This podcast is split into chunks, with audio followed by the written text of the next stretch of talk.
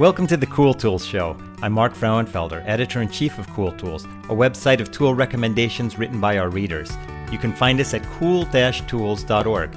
I'm joined by my co host, Kevin Kelly, founder of Cool Tools. Hey, Kevin.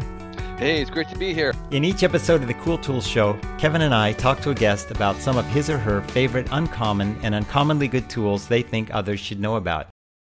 Our guest this week is Joe Grand, also known as Kingpin. Joe is a computer engineer, hardware hacker, teacher, daddy, honorary doctor, TV host, member of the legendary hacker group L0pht Heavy Industries, and a former technological juvenile delinquent. He's been creating, exploring, and manipulating electronic systems since the 1980s. I've known Joe since the early 1990s or mid 1990s. Joe, great to have you on Cool Tools. Hey, thanks for having me. Yeah, it's so great to have you here, and we're looking forward to your enthusiastic recommendations. Excellent. yeah, totally looking forward to it. And yeah, that we we'll, we'll have some things to talk about after you talk about the tools. But let's just jump right into it. Tell us about why you like an oscilloscope, which one it is, and, and you know what it, what oscilloscopes are, and, and why people might want one. Sure. So I, I, should preface this with, uh, you know, I've grown up around electronics and I love tinkering with electronics and building projects uh, and hacking on things. And the oscilloscope is one of these tools that lets you visually see electrical signals and how they change over time. So it's something that's used from an engineering perspective when you're designing systems and trying to, uh, you know, make sure what you're building is doing the right thing. Uh, it's used for debugging, so you can make sure your, you know, your data is being sent the right way or figure out why it's not being sent the right way.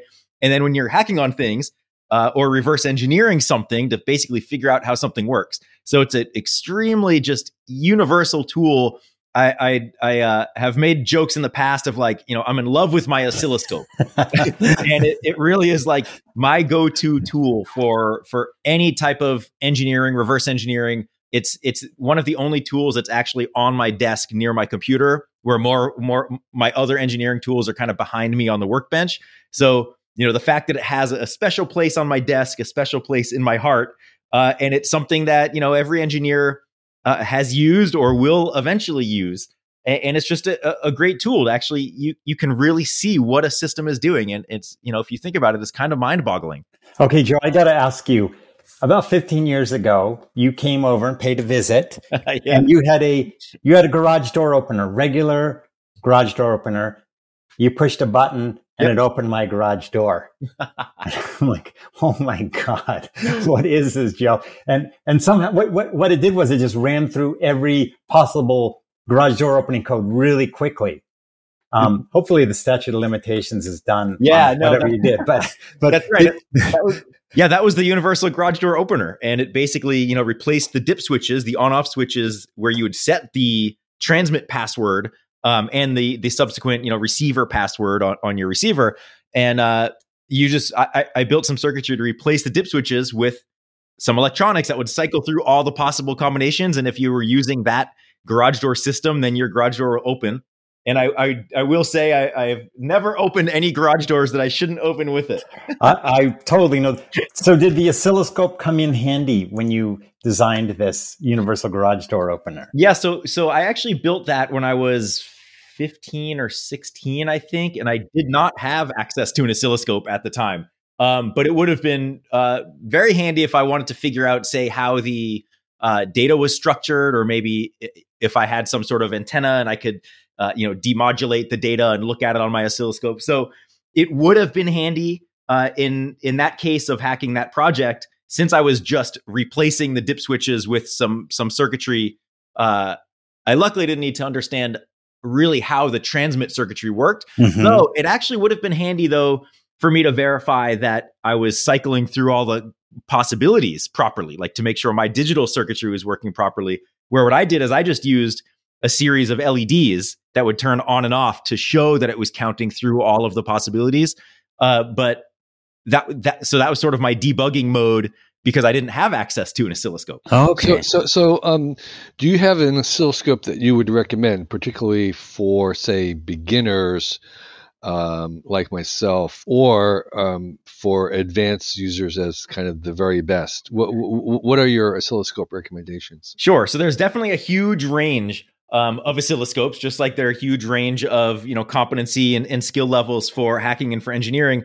Um, from an entry level, I would recommend uh, like Rigol is a company that makes a lot of good kind of entry to mid level oscilloscopes. What would a, be a price for a beginning oscilloscope mm. that you might um, expect? That's a good question. Um, I haven't bought an oscilloscope in a long time. I would say probably in the couple hundred dollar range will get you something decent, uh, and then cool. you can you know go up to hundreds of thousands depending on how you know fancy you want to get. For the couple hundred dollars as an entry one, what would you what would you kind of expect, or uh, and then what are you not getting um, that a, more expensive one might have? So uh, oscilloscopes have sort of the core functionality is kind of the bandwidth. So how much the range of, of signals can it capture, uh, the speed of the signals that it can capture, the number of channels that you have, uh, the number of sort of additional functionality as far as like decoding some of the data. So really for the entry level ones, I mean they're they're quite capable these days. I think you could get, you know, four channels, meaning you can measure four signals at a time. Um, probably if you get something with like a 250 or 500 megahertz um, bandwidth, that's going to let you capture a lot of signals that you see on embedded systems and on electronic systems these days. You could go higher if you're dealing with more complex systems, but you know, for the for the most part, if you're working on, say, building some electronics or debugging how some some system is communicating those generally are using lower speed serial communication methods and stuff so you could get away with it with a slower one. Um, it all comes down to features. It's kind of like buying a car right? You could like make your own uh, with an engine and some wheels and you could make your own oscilloscope too if you wanted to. Um, and then you, you're just adding features and as you add features as you increase speed and capability then the price just shoots way up Okay. And so, uh, do you have a particular one that you want to recommend right now? Yeah, so I'm I'm a huge fan of um, Agilent, which actually is now Keysight, um, which formerly I believe was HP. So it's this, you know, basically same company, different name. Uh, I have an Agilent uh, MSO 7054B, which is now discontinued, uh, and I've had it for probably about 12 years. Um, but the cool thing is that because it's been around for so long and it's it very robust uh, is people have figured out how to actually hack it and enable all sorts of other features that are that exist in the firmware that didn't you know that th- wouldn't normally exist unless you paid extra money to enable those modules. Uh, so now you know my discontinued oscilloscope now has features uh, that i didn't used to have and that was just a matter of connecting to the scope over the network and changing basically one bit in memory to enable all these other features. So it's kind of brought it a little more up to date. And, and, you know, I've never had a situation where I haven't been able to use this particular scope. And so you're saying that these are um, discontinued. That, does that mean that you basically need to buy used ones? Yeah, you could you could get a lot of a, a lot of test equipment. Um, you know, a lot of engineering test equipment is available on the surplus market or through like uh, test electronics resellers. Um, so yeah, you can buy old equipment. How much would uh, one one of these units go for? Probably still a couple thousand dollars, I would say. But you know, the beauty of all this test equipment is it's very repairable. Uh, so if you go to like an electronics flea market, for example, which I used to go to a lot of them when I lived in the Bay Area, um, you could buy you know old HP equipment from the from the 60s, 70s, 80s uh, fix them up, calibrate them, and you're good to go. So a lot of this stuff, it's not like you know modern technology where you kind of use it and throw it away. Like these things are built to last. They're built to be repairable. Um, so if you you know if you have the skill to fix it, then you can get an older one and and maybe a, a higher end one uh, for a cheaper price and, and hack on it and get it get it going again. Joe, one thing I've seen just like trolling around on AliExpress is that you can get oscilloscopes for like $75 or less. They have like 2.4 inch LED screens and they just have one channel. But would you think, do you think that like for someone who's just like playing around with an Arduino or basic circuitry and want to see like how a 555 timer circuit they made is working, is something like that like okay? Or do you think you should get a real one that costs it? Sure. I mean, again, it comes down to kind of what you're expecting to do. Uh, mm-hmm. I haven't I haven't looked at those low end ones, but I'm assuming it's going to be pretty slow, and it probably is just like an analog to digital converter, and then throwing that you know signal up on an LCD, which yeah. is fine for like super low end if you want to see your LED blink or something slow. Um, I'm sort of a snob in that area though. Like, you know, I would rather I'd rather invest in a good tool right away than kind of mess mm-hmm. around with tools that are, you know, going to be hit or miss. Okay. So, so several times you've mentioned slow or speed. I'm not really sure what what that uh, means with an oscilloscope when it sure. say that it's slow. So, so w- what what is the slow, or where is the slowness, and why is that a problem? Right. So different electronic systems communicate in different ways, and you can think about you know if you've ever used a modem, which I know that Kevin and Mark have, um, but other viewers maybe not. Uh, you know, data was transmitted um, in in a slow method, meaning like you know maybe 300 bits a second or 2400 bits a second, and then over time signals got faster and faster. So we see that same sort of thing with electronic systems, where sometimes we're dealing with asynchronous data streams, which the timing of the signal is built into the signal. And sometimes we deal with synchronous data streams where there's a clock line that basically tells the receiver when to synchronize the data. And that can range from being very slow, say a DC state of nothing, to say one hertz or uh, a megahertz. But now we're dealing with, you know, most electronic systems I mean, it really depends, but you could have something that's running at 16 megahertz, uh, 100 megahertz, you know, a gigahertz, depending on if you're looking at higher end PCs or, or Raspberry Pi sort of thing. So the range and the speed of signals is kind of that you that you tend to work with is kind of going to determine how capable and how fast your oscilloscope can capture the signals. You know, I have a 500 megahertz scope that samples at four gigasamples per second. Um, and I mean, honestly, I have not dealt with any signals probably faster than like 80 megahertz mm-hmm. looking at stuff. So yeah, I mean, it's it's definitely better to err on the side of higher and more capable because you don't know, especially in the case of reverse engineering or hacking, you don't really know what types of signals you're going to encounter. Um, so you want to, you know, you want to make sure you're covered. But really, it just comes down to like invest. You know, it's a tool, right? It's a it's a tool that you'll that you'll end up relying on or that I rely on all the time. So it was for me a worthwhile investment to just go for as high end as I could afford at the time uh, and make sure I was covered. And it has just been so useful. I can't even put it into words.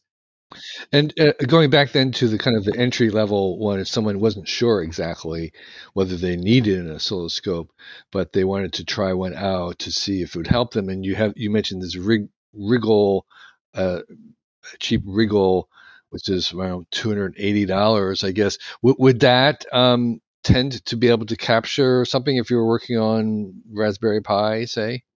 Yeah, I mean, again, it depends on it depends on what signal you're looking at on the Raspberry Pi. But I think even some of the entry level Rigols, you know, a lot of a lot of makers in the community and a lot of entry level hardware hackers are using um, that brand.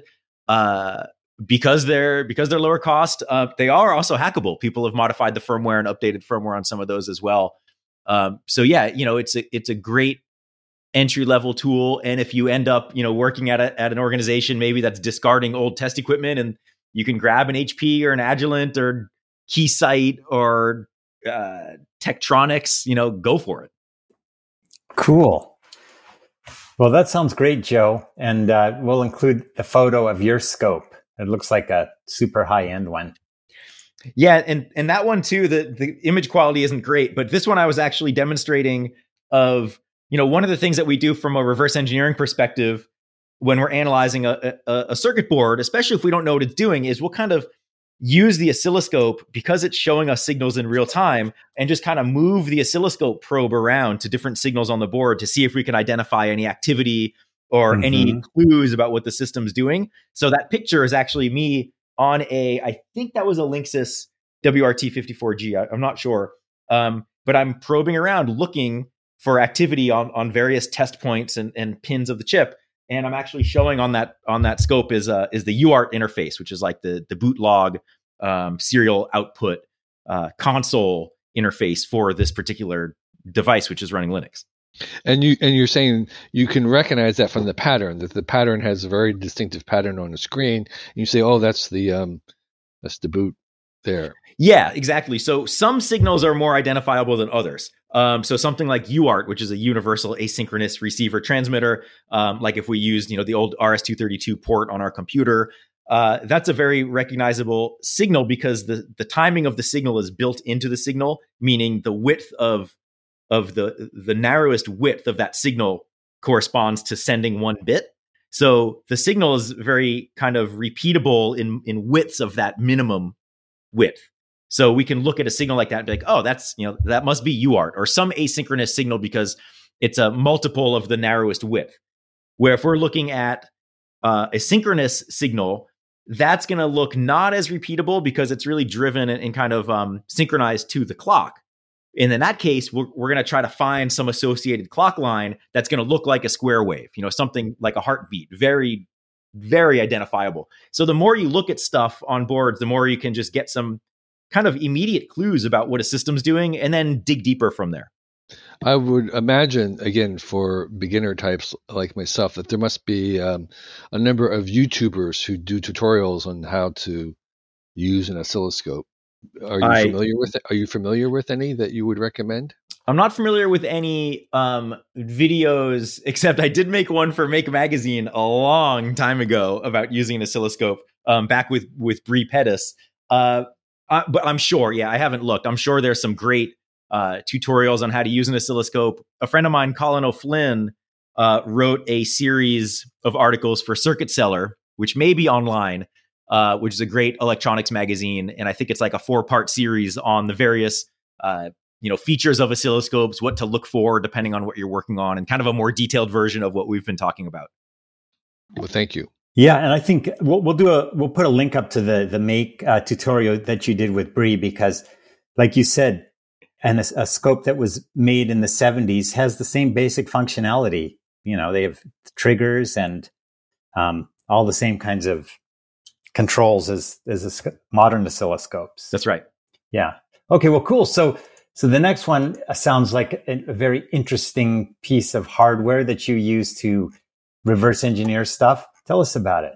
Sure. So my, my second tool is something called the Chip Whisperer. And this is basically a, a set of tools. There's a, a, a, variety of different chip whisperer devices. Um, but what it does is basically simplify attacks or help you with attacks that have traditionally been very complicated uh, from a from a hardware perspective. So things like fault injection and power analysis um, into something that's a little more digestible and more accessible for for you know what I say normal hackers, and I'm using air quotes here. Hmm. so basically, you know, uh, uh, uh, some tools designed by hackers for hackers for people that need to do complex attacks against uh, electronic systems. And I'm just blown away at, at, at how awesome this tool is, and it really lets you do some, you know, really interesting techniques to not only force hardware to misbehave in a way that you can take advantage of to say break security of a system, um, but also kind of passively listen to what a system is doing and, and even get to the point of like recovering encryption keys uh, that it might be leaking unintentionally.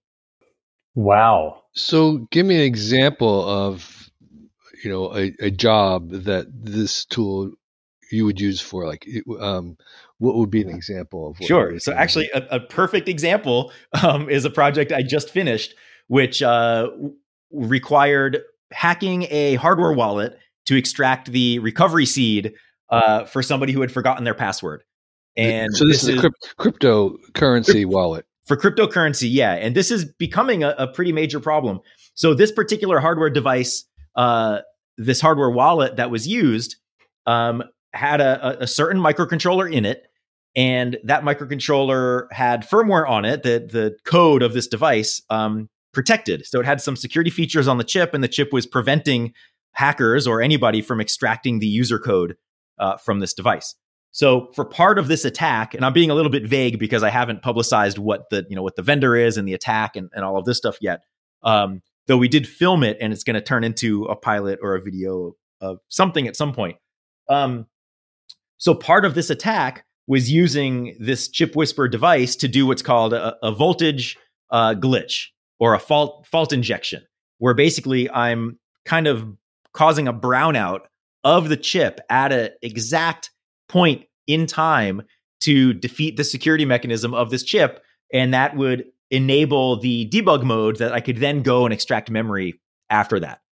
Um, you know, normally that that's like a mind blowing sort of mystical thing. And the reason the Chip Whisperer is so cool is these types of attacks have been known for decades as far as, you know, fault injection, voltage glitching, clock glitching, side channel power analysis, all of these advanced hardware hacking techniques, uh, but they just haven't been easy to do. And that's the main thing is this tool or this tool set um, is the hardware component and a bunch of Python uh, code and API that you can use to write code to control the hardware, and it just simplifies something that you know traditionally is just way way too complicated for most people to get into.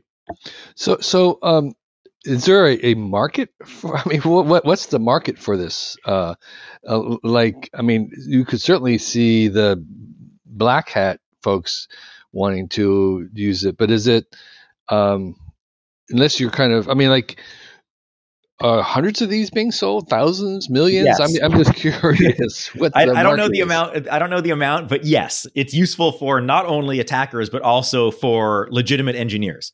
Um, and the reason is is kind of if you think about you know any tool can be used offensively or defensively. You know there there was a quote that we used to use at the L0pht, which was the hacker group I was involved in back in the in the early mid '90s.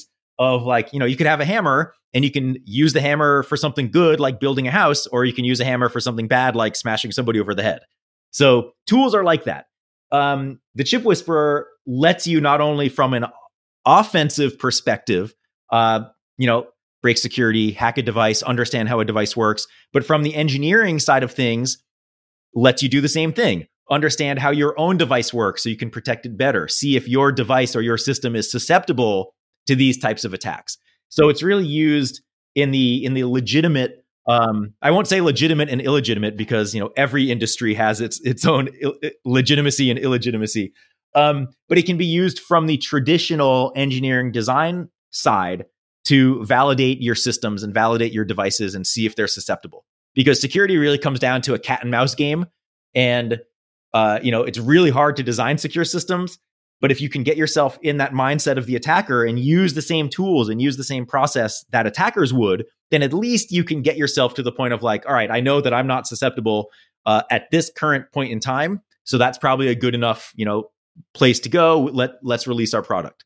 Um, so it is used a lot by by you know security professionals, people doing penetration tests and hacking security, possibly malicious folks as well, um, but definitely on that legitimate engineering side. How much does it cost? Um, so that, so that's the cool thing is there's a whole range, uh, starting with the Chip Whisperer Nano, which is I don't know. Sometimes Colin O'Flynn, who who runs this company, NewAE, who designs these, sometimes he gives those away for free. Uh, I would say like I don't even have the prices pulled up, but a handful of two hundred fifty dollars for the Chip Whisperer Lite. Well, that's for the Lite, right? So the Nano is a is a lower end version that doesn't you know doesn't have the speed, it doesn't have all the capabilities, but it's a great entry level tool. That's cheaper. I would say it's in like the. Well, it's fifty dollars. Here it is. It's fifty dollars on the website. Yeah, so 50, so fifty bucks to get set up. Um, then the Nano, like you said, was two hundred and fifty or so, and then the Chip Whisperer Pro is like a couple thousand. Um, so there's a whole range. Uh, all of the you know all of the the the Python's open source. The designs are open source. I'm not sure about the Chip Whisperer Pro if all of that is, but there's the varying levels of open sourceness. Uh, and the cool thing is, you don't even necessarily need a tool like this to do your fault injection and, and side channel analysis. The thing is, just like an oscilloscope, I prefer to go with tools that I know are going to work and do the job so I can kind of focus on what I want to do. Um, you could craft up some tools to do this type of stuff and, you know, with five or 10 bucks, maybe for a, a very focused attack.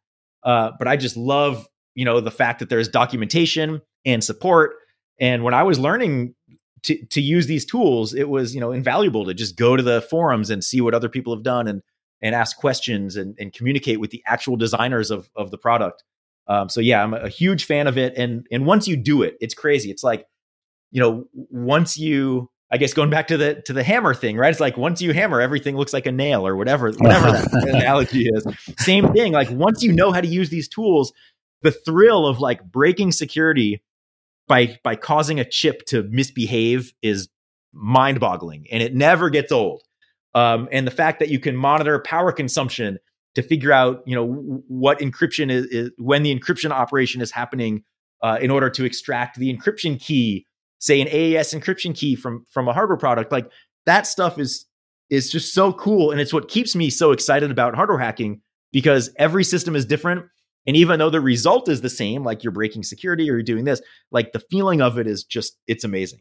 So yeah, great, great tool to have, and so many resources and, and, so much documentation out there that even if you start with a nano, there's plenty you can do. A lot of tutorials online, um, and you can you know just follow follow through step by step and keep advancing. And then before you know it, you're gonna you know be a master at fault injection and side channels. we we have we we have a couple more tools you need, still need to cover, so I don't want it to go too long. But I, I it, it, did sound as if um, people's idea that um, you know a wallet, a hardware wallet, is unhackable um, for crypto is something that people maybe should get over. Yeah, I mean nothing's unhackable, right? And actually, if you hear a vendor say that something is unhackable, run away as fast as you can. Uh, because like I like I said, security is the cat and mouse game. Something might be unhackable for the next week or the next year, but eventually somebody's going to hack it if they're determined enough. And in the case of hardware wallets, you know the the cryptocurrency industry, it's it's relatively new anyway, right? It's been what a decade, a little bit more. Um, but hardware wallets, you know, people tend to give hardware the benefit of the doubt, and if it looks nice, they say, "Oh, it must it must be secure," but it doesn't. Aesthetics have nothing to do with security. Mm-hmm. Um, but people, you know, think hardware is more secure than it is. A lot of these products are actually really well designed, um, but people find security problems with them. And that's just the nature of how it goes. I would say that as time progresses, hardware wallets will be more and more uh, targeted because if there's money on them, or say somebody legitimately forgot their password and needs help recovering it, um, which is something that I'm happy to help with, that's we're going to see that more and more as as cryptocurrency becomes larger and larger. Um, so it's not to say that hardware is bad. It's just you have to understand what your risk is, and, and in theory, you know, in reality, kind of prevent physical access and uh, and don't let people get physical access to it, unless of course they're trying to help you hack it to get your money back. Right. I mean, that, that's exactly what happened to me with my hard cryptocurrency hardware wallet. I forgot my PIN code. I thought I was screwed. And then I was introduced to this 16 year old kid who lives in the UK who's been hacking these devices. And he found a way to upload some exploit firmware so that I could recover my, my keys and exactly give me back, give me access to my coins again.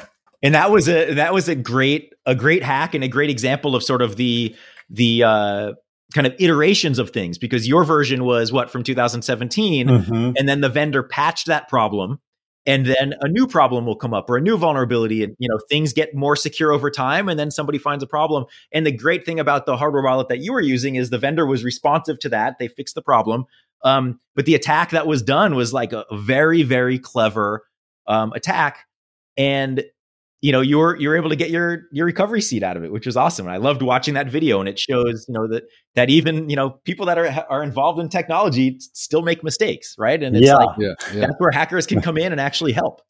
And i think the hardware company has now stopped advertising their wallet as being bulletproof. Yeah. just because like you said there's no such thing as bulletproof hard security. That's right. Really you want to find companies that are that acknowledge the fact that they could have problems um, and accept vulnerability reports and bug reports from people and even publicize those and say, okay, here's the problem somebody found. Here's how we can fix it. Uh, or we're going to fix this in the next version, you know, just to keep customers aware of, of the realities of security uh, and then that way, you know, everybody can learn from it and benefit from it. And it makes everybody more secure compared to companies that are just like, oh, we're going to pretend there is no security problem. And then it puts everybody at risk because they don't fix the problem. This is a little bit of a, of a longer rant, but I would say just in general about crypto that there's many claims made in crypto. And a lot of it is this idea of the faith in the un, unencryptability of the math. And um, yes, that's true. The mathematics is um, secure, but that's not where the weak points are. The weak points is where the math actually intersects with the rest of life, and those are always those are always places. So even though the math may never fail, um, everything else can fail. So exactly. Um, if, well, you're a, if you're going to build a civilization around crypto, just understand that. yeah, and there's a you know there's a there's a saying in the in the cryptography world of like um, you know the security of of a system shouldn't depend on the secrecy of the algorithm, but on the secrecy of the key. And that's exactly what you're saying is like the the the cryptography surrounding cryptocurrency is sound unless there's an implementation issue, but the the reality and sort of the security is based on how well do you protect your private keys from other people. Right. Or I like David Chaum's refrain, who was one of the earliest crypto and digital cash people. He says, um, you know, uh, crypto and encryption is a matter of economics. It's like, h- how valuable is it? Uh, because if you have enough money, um, that determines how safe it is. It's, it's like the more the more you're trying to secure, or the more that's vulnerable, the more expensive, the more money that will be applied to it, and um, you can kind of ba- break anything if you have enough money. Exactly. Yep. So, what's your third tool? Okay, so this is a little bit of a deviation. I, I, wanted to mix it up a little bit and kind of show great. a couple sides of, of, my life, not just hacking and electronics. Um, so my third one is formally called the Eat and Eat and tool. Uh, I just call it a spork um, and it's a sort of a, a survival tool, if you will. Um, so it's a combination of a spoon and a fork and a bottle opener and a screwdriver and a hex wrench set and you know probably more depending on what you, what you're able to craft up with it if you need to. Um, and it's something that I that I carry around with me all the time. I travel a lot. Uh, actually, I did. You know, obviously before uh, before the lockdowns. Um, and when I travel, I find myself a lot of times with food that I get, you know, at, at the airport or at a store or whatever, um, but not really a way to gracefully eat that food. And uh, so this this spork has come in really handy all around the world, uh, where I don't have to actually eat with my hands. I can, you know, use my little fork and eat. And I've used it to fix a zipper um, on my on my sweatshirt, and I've used it to un, uh, to unscrew devices in a hotel room. Uh, so it's just one, you know, it's one of these things that you you don't know you need it until you until you actually have it. And then it's like, oh, this is amazing. I can use it to feed myself and do all sorts of other things. so I can imagine um, we'll unpack your luggage and there'll be two items inside the luggage. There'll be a spork and your oscilloscope. exactly. Yeah. Yeah. And the spork, it's funny because um, it's so I have a shoulder bag, you know, that I have my computer and all sorts of other, you know, USB cables and a power, all sorts of stuff I carry with me. Um, and every time I go through TSA, they pull out the spork. And they they get confused each time and they look at it. They ask me what it is. They you know make sure it's not long enough or sharp enough and whatever but it without fail every time i go to the airport over the past i don't know since i've had it 10 years or so i've I, I, they have pulled it out. And sometimes they're like oh fine. And other times people are like cool you know what is it? And then we look up the name and they write it down. Uh, but it, it's worth it's worth the trouble because it has it has really saved me uh, uh, you know many times. Okay. Super cool. cool. And it's, it's actually like from the image i looked at it didn't look it looked like it was small but then when you see it with a human hand it's not tiny. Like it's a full size spoon attached to it. Well yeah the spoon part is full size but then you know the it's basically like uh i don't know half or maybe you don't you don't know the size of my palm but it's basically mm-hmm. the size of my palm. Mm, okay Right, because yeah, it doesn't have a long handle. Yeah, like you wouldn't put it in you wouldn't put on a keychain in your pocket necessarily, but I just throw it into a pocket in my in my shoulder bag. Uh, and then it's there to go and it's titanium and I haven't had any, you know, weird stuff growing on it or anything like that. okay, so you have one more. Um, tell us about this one. Sure. So this one is sort of a new discovery. Um, where you know I, have known for years that that I should be meditating um, for a number of reasons that we don't have to discuss on the show, but a lot of people have have suggested to me over time, like you need to start meditating, and it can you know help you kind of stay in the present moment and calm your mind and accept what's going on and all of these things. And I've had friends that have this great energy, and it's like, how you know you're so cool. Like, how do you have such great energy? And they're like, I meditate, um, which you know is not the the the the cure all for everything um, but I've known for a while that I've, I've wanted to get into it. And um, I finally uh, started making it part of my daily routine to meditate. And it's something that that actually has, along with a lot of these other tools, like it actually has has changed my life or kind of redirected um, my view of life or my view of the world. And you know, it's a practice, so it's continually changing, and I'm continually growing. Um, and one of the things that was was a problem for me to get into the routine was figuring out how to how to meditate. Like, what do I do? I, I can't sit still. uh, and just you know focus on my breathing. Like I needed help. So this tool, Insight Timer, is a website and an app that um, lets you try you know a variety of guided meditations and there's classes and there's music and you can kind of experiment and try different types and figure out like what works best so a lot of a lot of their offerings are free which is great. That was the other thing is i didn't want to have to sign up for an account and pay money for something if i'm just trying to get into it. So i could basically click through for like a few months and try all of their free options of different guided meditation with different you know sometimes people are really into the music side or sometimes people are really into like the affirmations you know i am mm-hmm. enough. I am i am uh I am, you know, happy or whatever. Um, and then some are are more focused on breathing or or other physical manifestations of things. And I didn't know what I liked or didn't like and what worked for me and didn't. So I just clicked through everything and, and found what worked for me and got into this routine of like every morning waking up and and meditating for you know sometimes it's five or ten minutes sometimes it's 20 minutes which to me is long enough uh, sometimes people can do it for hours depending on you know their their mindset um, but it really has has helped me form a, a healthy habit around meditation. Uh, and it's it's one of the only apps i actually keep on my phone uh, which which says a lot. And, and uh, it, it's primarily helping you with the habit of it? Does it um, it has i see it says it has some courses it has some music. So you can kind of choose what works for you and then the app will have anything you need on it as well yeah so so i so some of the classes I, i've chosen classes that are sort of interesting to me and they're you know multi-day classes. Sometimes they're more lecture sometimes they're actual meditation um and then you can you can actually for the classes you have to sign up and pay an annual fee which you know is 50 or 60 bucks or something and for someone like me who's using it every single day it's completely worth it. You know it's an it's, it's an investment in my mental health um, and and really in my family's mental health as well because they have to deal with me. And uh, so yeah it's really been it's really been great and it's fun to sort of try different different techniques and you know see what works for yourself. And i have noticed a, a change in my in my behavior and in my outlook um, and you know there's a lot i still need to work on and learn but this this tool has kind of given me that because I, i'm not the type of person that could just go and sit somewhere and do it on my own so having somebody that feels like they're guiding me through it with their insight um, you know it is definitely helpful. And that's called insight timer. Correct. Great.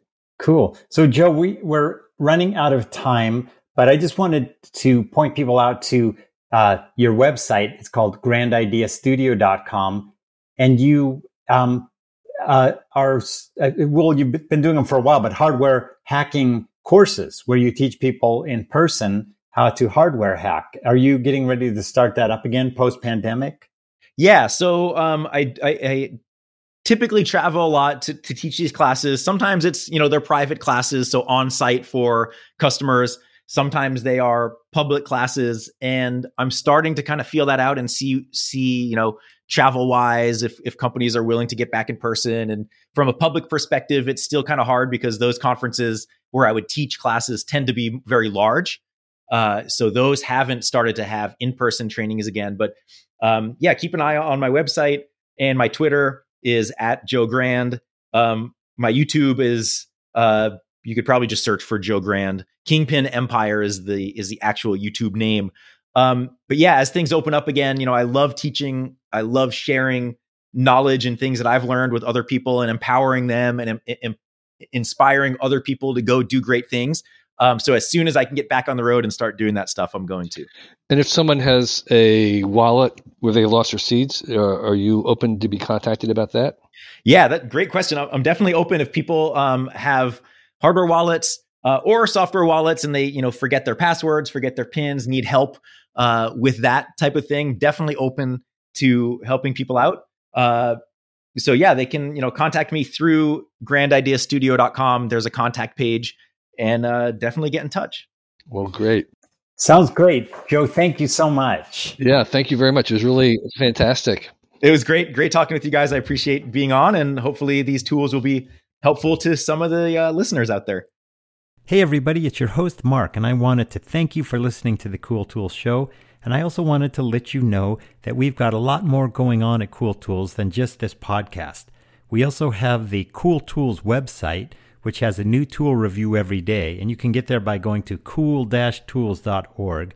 We also have four different newsletters that you can subscribe to, and you can subscribe to those from the Cool Tools page. We have this podcast that you're listening to right now. We also have a YouTube channel where we review tools. Check that YouTube channel out by going to youtube.com slash cooltools. And one of the things I'd like to ask you is if you're really enjoying everything that we are producing, go to our Patreon page and support us there.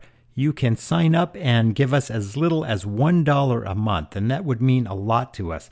The money that we get from Patreon goes towards a lot of things. We transcribe our podcast interviews so that you can read them online. We pay for editing of our podcasts and for our videos. We pay our contributors. We have video production costs. We have equipment costs. We have hosting costs. And the money you give us through Patreon also goes to support Cool Tools Lab. Anything you give is a huge help. And one of the things that we do is if you are a contributor to Patreon, we'll give you a shout out on air. And so I have a few people here to thank this week Mark Lyanaj, Micah Gates, Monty Zukowski, Patrick James McNally, Robert Cohen, Scott, Spence Lloyd, Steve Avery, Steve Golden, Steve Levine, Tom Hess, William Phillips, Aaron Nipper, Darab Patel, Glenn Mercer, Jay Walker, Jeff Bonner, Ryan Jarrell, Pat Daly, Patrick Kennedy, Troy Wallet, Mike Camerate, Nicole Harkin, Tim Youssef, Scott Reed, Thanks all of you for supporting Cool Tools. And if you would like to have a shout out, go over to the Patreon page and sign up. And thanks for listening to the Cool Tools podcast. We'll see you next week.